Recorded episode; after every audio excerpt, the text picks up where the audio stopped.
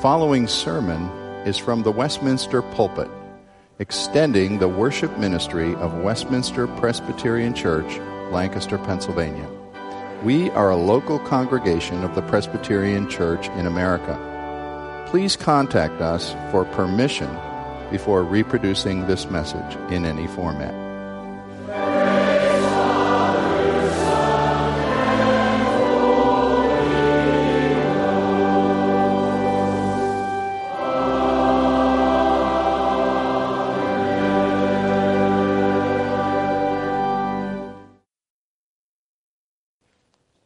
Turn with me to 1 Corinthians 3, verse 10, reading to the end of 1 Corinthians 3, especially focus on verses 12 to the end, but let's pick up the reading and at verse 10, where we're studying through this book, and the beginning part of this book has a lot to say about the cure, the antidote to divisions in the church. And we're seeing some of the powerful statements the apostle makes to instruct the Corinthians about this here as I read God's word. 1 Corinthians 3, verse 10. According to the grace of God given to me, like a skilled master builder, I laid a foundation, and someone else is building upon it. Let each one take care how he builds upon it, for no one can lay a foundation other than that which is laid, which is Jesus Christ.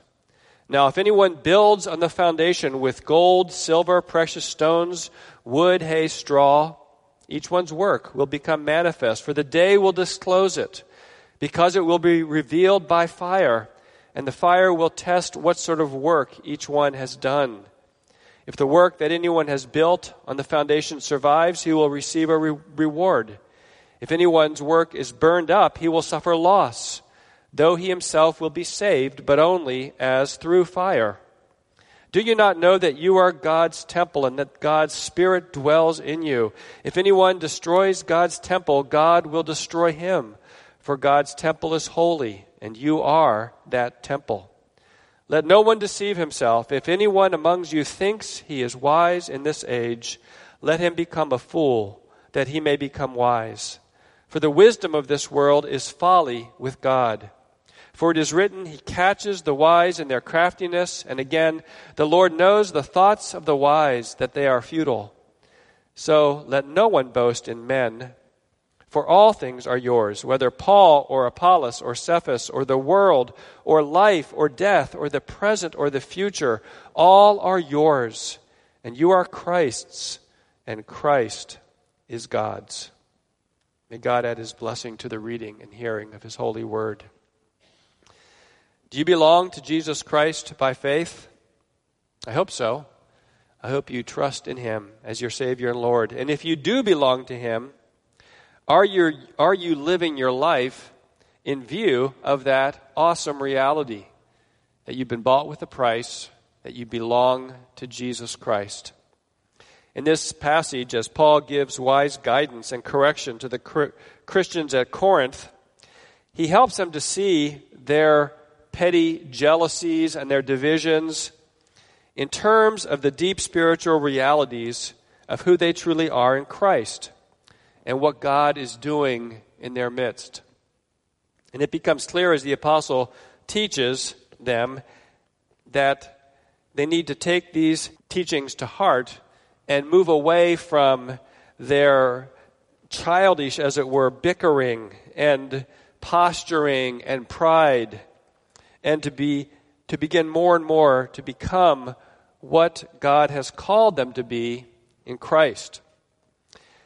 They belong to Christ, and tonight we're looking at three points related to them belonging to Christ. The first is this because we belong to Christ, how we live our lives matters for eternity. Because we belong to Christ, how we live our lives matters for eternity. We saw this spelled out in in, in a more elaborate way than we find often in Scripture in verses 12 through 15. The apostle talks about building on this foundation. Pastor Walker talked about this foundation that no one else can lay other than Jesus Christ. But then the church and workers in the church, teachers in the church, every member of the church is called to build upon that foundation. And Paul uses the analogy of uh, the precious things of this life. And he says, whether it's gold or silver or precious stones, or whether it's wood, hay, stubble, or straw. And he says, each one's work will become manifest for the day, that's the day of Christ, will disclose it because it will be, be revealed by fire. And he goes on to talk about this, making it clear that there is this sense in which every believer we know is justified by grace through faith alone. But when we see Jesus face to face, there will be this giving of an account. And those things that we have done that don't please the Lord will be burned up, as it were, will be um, possibly wood or straw. And we hope that there is something of value as well. But the point that Paul is making here is that we are called to build on this true foundation of Jesus Christ. And that lasts for eternity. Those works, those deeds, those labors that please the Lord have eternal significance before God. And Paul elaborates on the types of works that are built on this. And the context here is that there are teachers and preachers in the church, and how they build well or not so well has significance. But the principle applies not just to them, it's a general one. All Christians are called to live their lives in view of eternity. Our works do not save us, we know that but our works will be evaluated by God and they will be rewarded by God, we're told here. It says in verse 14, if the work that anyone has built on the foundation survives, in other words, survives this evaluation, he will receive a reward. If anyone's work is burned up, he will suffer loss, though he himself will be saved, but only as through fire. And the worst case scenario in verse 15 is this sense of someone, uh, almost all or all of their good works being not good works at all, but still being saved. And almost we see the sense here by the skin of their teeth, we might say. Works burned up and yet still saved, yet so as through fire. A number of questions immediately probably come to your mind, or if you've never studied this in depth. One is Is this a contradiction of salvation by grace through faith? And the answer is no, not at all. Ultimately, all is of grace. We are saved by grace, and Scripture makes it clear that even the good works that we do are by God's grace. Yes, we cooperate with that, but it's interesting if you turn back to chapter 3, verse 10, a few verses before this that we studied last time. According to the grace of God given me, Paul says. So he prefaces the fact that he is a skilled master builder in the church. He says, according to the grace given me. And then later on in 1 Corinthians 15 of verse 9, he says this, he goes into this in a little bit more depth. He says, For I am the least of the apostles, unworthy to be called an apostle, because I persecuted the church of God. And he says, but by the grace of God, I am what I am. And then he's going to go on to say this I am what I am, and his grace toward me was not in vain. On the contrary, I worked harder than any of them, than the other apostles. In other words, he's saying, here's Paul speaking about his hard work in the gospel ministry, and he's saying that uh, he, from his point of view, it seems that he's worked harder than any of them, or at least as hard and then he goes on to say, Though it was not I, but the grace of God that is with me. A good passage that shows the balance of our responsibility to live life in wisdom with a view to eternity. And yet, even when we do that, our very best to please the Lord, and we, we believe that we do please Him in many ways and grow in pleasing the Lord and in serving Him, when all is said and done, we can only say it is all by grace. So it doesn't contradict salvation by grace through faith. It is all of God. All, all, of our works are the fruit of God's work in us and, and show the genuineness of our faith. But we have to bring this theme in here that is clear in this text that um, what we do, the priorities that we set, and the way we serve God with our lives, and even our attitudes of heart, the motives of our heart, all we do will be evaluated, will be judged by God. But for the Christian, it is not unto condemnation ever because we are in Christ. In fact, 2 Corinthians 5, verses 6 through 10, goes into this in some depth. And let me start at verse 8 there, 2 Corinthians 5 8. Yes, we are of good courage and we would rather be away from the body and at home with the Lord. Paul talks about death in this sense of being away from the body and home with the Lord. So whether we are at home or away, we make it our aim to please Him. So there's a strong incentive to please the Lord. And then he concludes with this verse For we must all appear before the judgment seat of Christ, so that each one may receive what is due for what he has done in the body, whether good or evil. And there, the context is Paul speaking to believers. He's talking about this judgment in a sense that believers experience but we know that it's not unto condemnation in any way. Yet it is a true judgment of rewards. Well, another question that might come to our mind in this regard is what then are these rewards? We could talk about that at some length. The Bible points in certain directions, but we do not know exactly beyond the, the, the things that the Bible alludes to. One, in the very context here, is simply there is the con- commendation, the praise of God.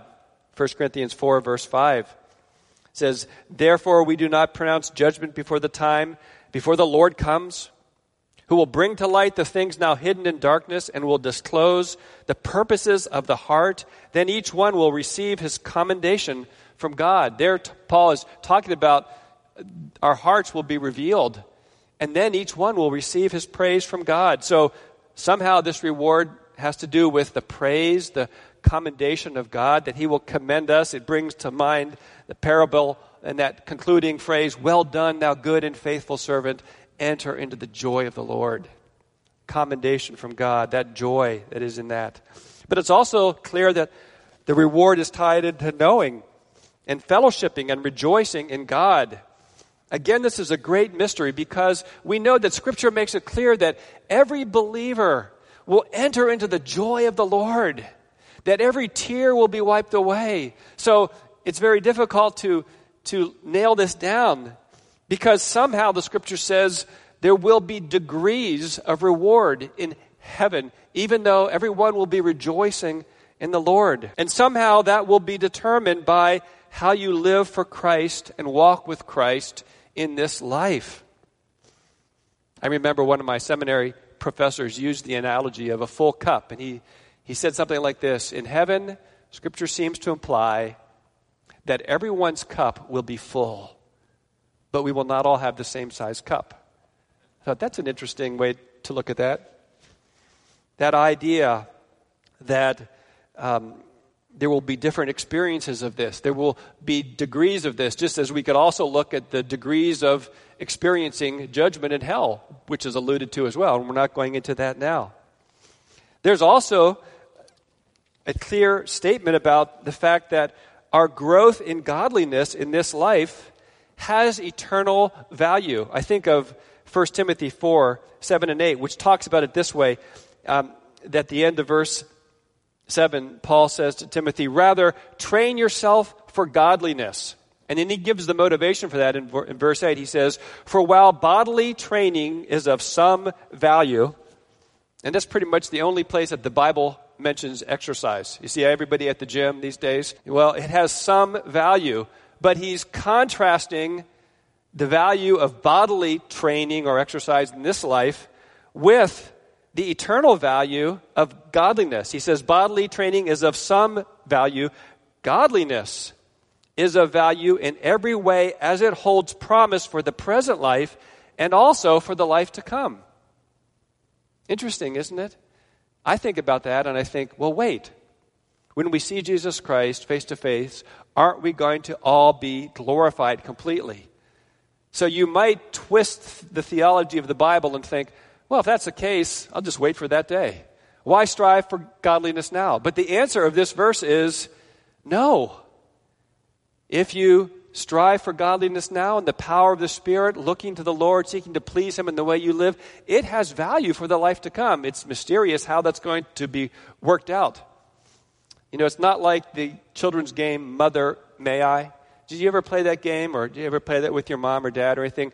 I used to think I had a little sister, and I never thought it was fair because I'd do Mother May I, and I'd, I wouldn't make any mistakes, and I'd get right near the end, and then my mom would give my sister these giant steps to get there and win the game. It's like, wait, she made lots of mistakes, and she's get, that's, you know, it's almost like we might think that way about glorification. We know that we're all going to be glorified, every sin wiped away, but still, our progress in godliness in this life will be rewarded, We'll have an eternal value. I think that um, the idea of Scripture talking about the impact on your li- uh, of your life on others is a very important one when we think about rewards as well, because there's often allusions in Scripture to, for example, the Apostle Paul, and that the people who, whose lives he's impacted with the gospel are his joy and crown in the day of Christ.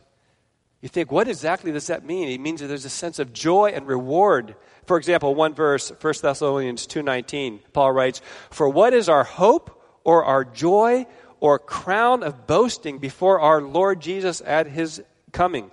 Is it not you? For you are our glory and joy. There's this sense of, of satisfaction and joy and even reward. Doesn't the word crown speak of re- reward? That um, in this impact of serving others and being an instrument in their lives. As you hear David and Lisa talk about these people's lives being impacted by the gospel, I think Scripture would have us say that what a joy on that day of Christ when some of these children from the Good News Clubs are there rejoicing in Christ and the Henrys are going to be rejoicing in them, and there's going to be that reward that comes along with that. I think of the application to mothers on Mother's Day, especially. I guess I should have an application that way. But one of the increasingly unheralded tasks of our modern society is motherhood. You just look far and wide in our society, except maybe some Hallmark cards on Mother's Day. Um, for a mother to pour her life out for her family is not a politically correct task in our day. And the accolades from the world for motherhood are certainly few and far between. But what, what a way to massively impact others, children. You know, the saying, the hand that rocks the cradle is the hand that rules the world. I think that that phrase of the parable of the laborers in Matthew 20 will certainly be part of the last day when, it, when there's those laborers who went into the field for the whole day and others came at the very end. And then one of the sayings at the end is, The last shall be first and the first last. I think there are going to be some great surprises on the last day. That there might be public figures in the church who are way far behind the humble service of maybe mothers pouring their lives into their kids, unheralded by the world or hardly anyone around them and they're left with only their husbands on Mother's Day to really praise them. So, husbands, go for it, and kids too. And then we find that the scripture speaks about rewards for those faithful in persecution when they experience that. You think of the Sermon on the Mount and how Jesus talks about Blessed are those persecuted for righteousness' sake. And he says, Blessed are you when others revile you and persecute you and utter all kinds of evil against you falsely on my account. He doesn't stop there.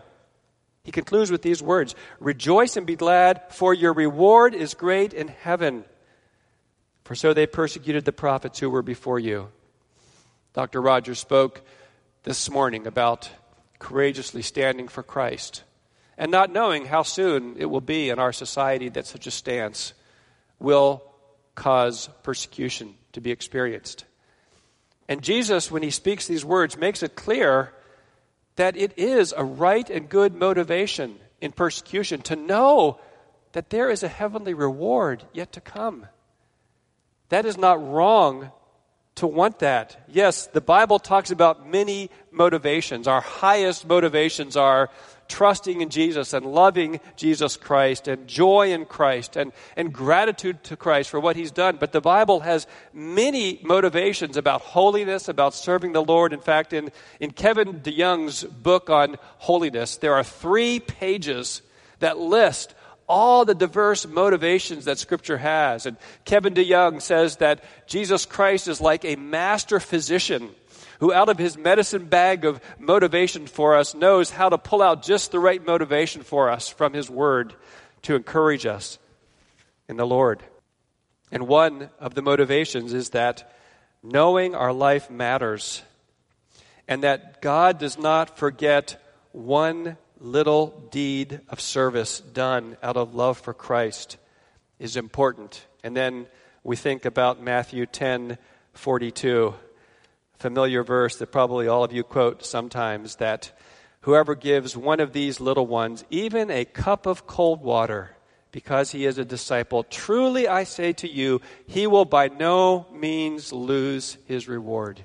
You can't get more mundane than that. We're used to drinking fountains being around, but thinking of this arid climate and just thinking of giving a drink of water to a little one. And Jesus encourages us with that reward. You see how this teaching transforms the way we look at our lives. It's not that we say to ourselves, I'm saved by Christ's work, and so it doesn't matter what I do now.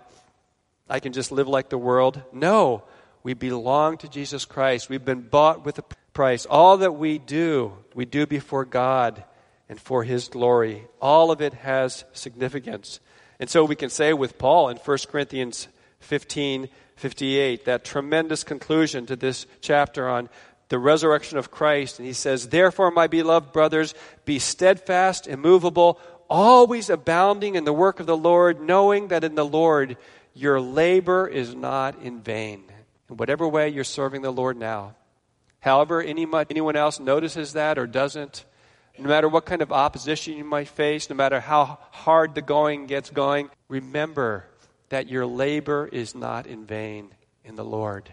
Well, the second point, and I'll be more brief on my next two, is that because you belong to Christ, you are part of God's true temple, the church. Because you belong to Christ, you are part of God's true temple, the church. Verses 16 and 17. Do you not know that you are God's temple and that God's Spirit dwells in you? If anyone destroys God's temple, God will destroy him, for God's temple is holy, and you are that temple. In the ancient world, temples were seen as a place where a god or the gods, small g, dwelt. And Paul is saying, by contrast to that, Christians as a body, the you is plural here in every case later on, in chapter 6, we'll talk about you singular as an individual are the temple of the Lord as well. Your body is. But you are indwelt corporately by the Spirit of God. And you are holy. You are set apart. God's temple is holy. I kind of look at this description here as the very end of the spectrum of the danger of the wood, hay, and straw kind of works. And Paul is even going to the most severe example, I think, of being concerned about serious error and even heresy infiltrating the church. And he's saying, You are the temple of God. It's a very serious thing. If someone seeks to build on the foundation and then takes the church off the foundation, whenever you take a house or a building off its foundation, you know that's not good. Takes it off the foundation because of heresy, because abandoning the gospel, of turning away from the fundamentals of the faith, you can't destroy the universal church of God, but the local church, a, a, visible representation of the church, a local body of believers, can be destroyed. It can be ruined. It can stop existing. Look at the seven churches of Asia Minor and look where they are nowadays. It's a sobering thing. In history, it has occurred many times. So, this is also an encouragement to us as well to remember that God's Spirit dwells within us. We corporately are the church. Let us seek to continue to build on the foundation of Jesus Christ, something that always is in line with the gospel. But finally, we find in our concluding verses, our third point is that because we belong to Christ, our true joy and our boasting are in Christ. He's bringing the argument to an end here, and he's, he goes back to this theme of the wisdom of this age. It's been very much a part of the beginning part of First Corinthians. And Paul says, Let no one deceive himself. If anyone among you thinks he is wise in this age, let him become a fool that he may become wise. For the wisdom of this world is folly with God. And then he, he uses two Old Testament quotations from Job and from the Psalms. For the, uh, for it is written, He catches the wise in their craftiness. He's saying worldly wisdom that's fundamentally opposed to God will ultimately be thwarted by God. It may seem to win the day, it may seem to last a long time, but ultimately it will be exposed and he will catch the so called wise in their craftiness. And then he quotes again in verse 20 The Lord knows the thoughts of the wise, that they are futile. In other words, all is empty and vain apart from this foundation of Christ, without knowing Christ, without being found in Christ. But in contrast to that, he goes on to conclude here with the idea that with Christ and in Christ, and because you belong to Christ, all things are yours.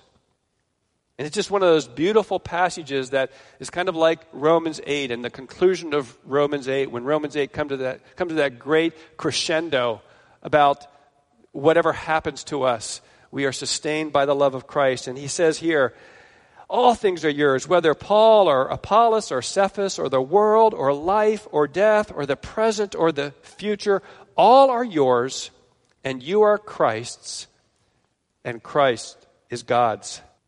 David Brainerd lived among the Indians for a number of years in his mid 20s until close to his death at age 29. And he gave up just about everything to go in the wilderness of New Jersey for the most part, often soaked through to the skin, crossing rivers and out in the elements and living with the Indians there, facing much discomfort and even suffering from tuberculosis during that time and, and having that. So his journals were often filled with discouragement and what we would call, what they would have called a melancholy struggle. But in his heart, sometimes the journal would just shine with his sense of the love of Christ poured out upon him and his joy in this work of bringing the gospel to those who didn't know Christ. And I think that it could have been said for him, all are yours whether the present or the future or life or death, and death was to be soon his lot. But his reward, I'm sure, is great in the Lord. Two months ago, when we saw images of 21 Coptic Christians being marched out on a beach and executed by ISIS terrorists, one of the thoughts that came to my mind was what was going through those Christians' minds? We don't know how much they were really well taught or anything like that. And it makes me to stop and think about they faced the prospect of knowing their life was soon going to be given over to death for their Lord. The video that the terrorists made threatened the nation of the cross. Speaking of Christians, that it was empty, that it was wrong. 21 Coptic Christians gave their lives. And you just can't help but wonder as we think about our lives. Certainly, if that day came for any of us, we would want to be strong in the Lord, focusing on joy in Christ, the glory to come. It's harder to do that, isn't it, in the mundane, everyday nature of life? But we're called to do it as well on a Monday morning like tomorrow, that you might get up and go to work and do the normal things of life. Is your life focused on the fact that you belong to Christ? That this life matters for eternity, that you are part of the temple of God that Jesus Christ is building for his glory, and that ultimately your true joy and your boasting are in Jesus Christ above all else. May that be your attitude this day and every day. Amen. Father, thank you for the truth that you give us to sustain us. Thank you for the power of the Spirit to bring that truth to our hearts. Thank you for the realities of heaven and the life to come, which we know that we only dimly see in this life. But your word assures us that these things are true. They are not a pipe dream.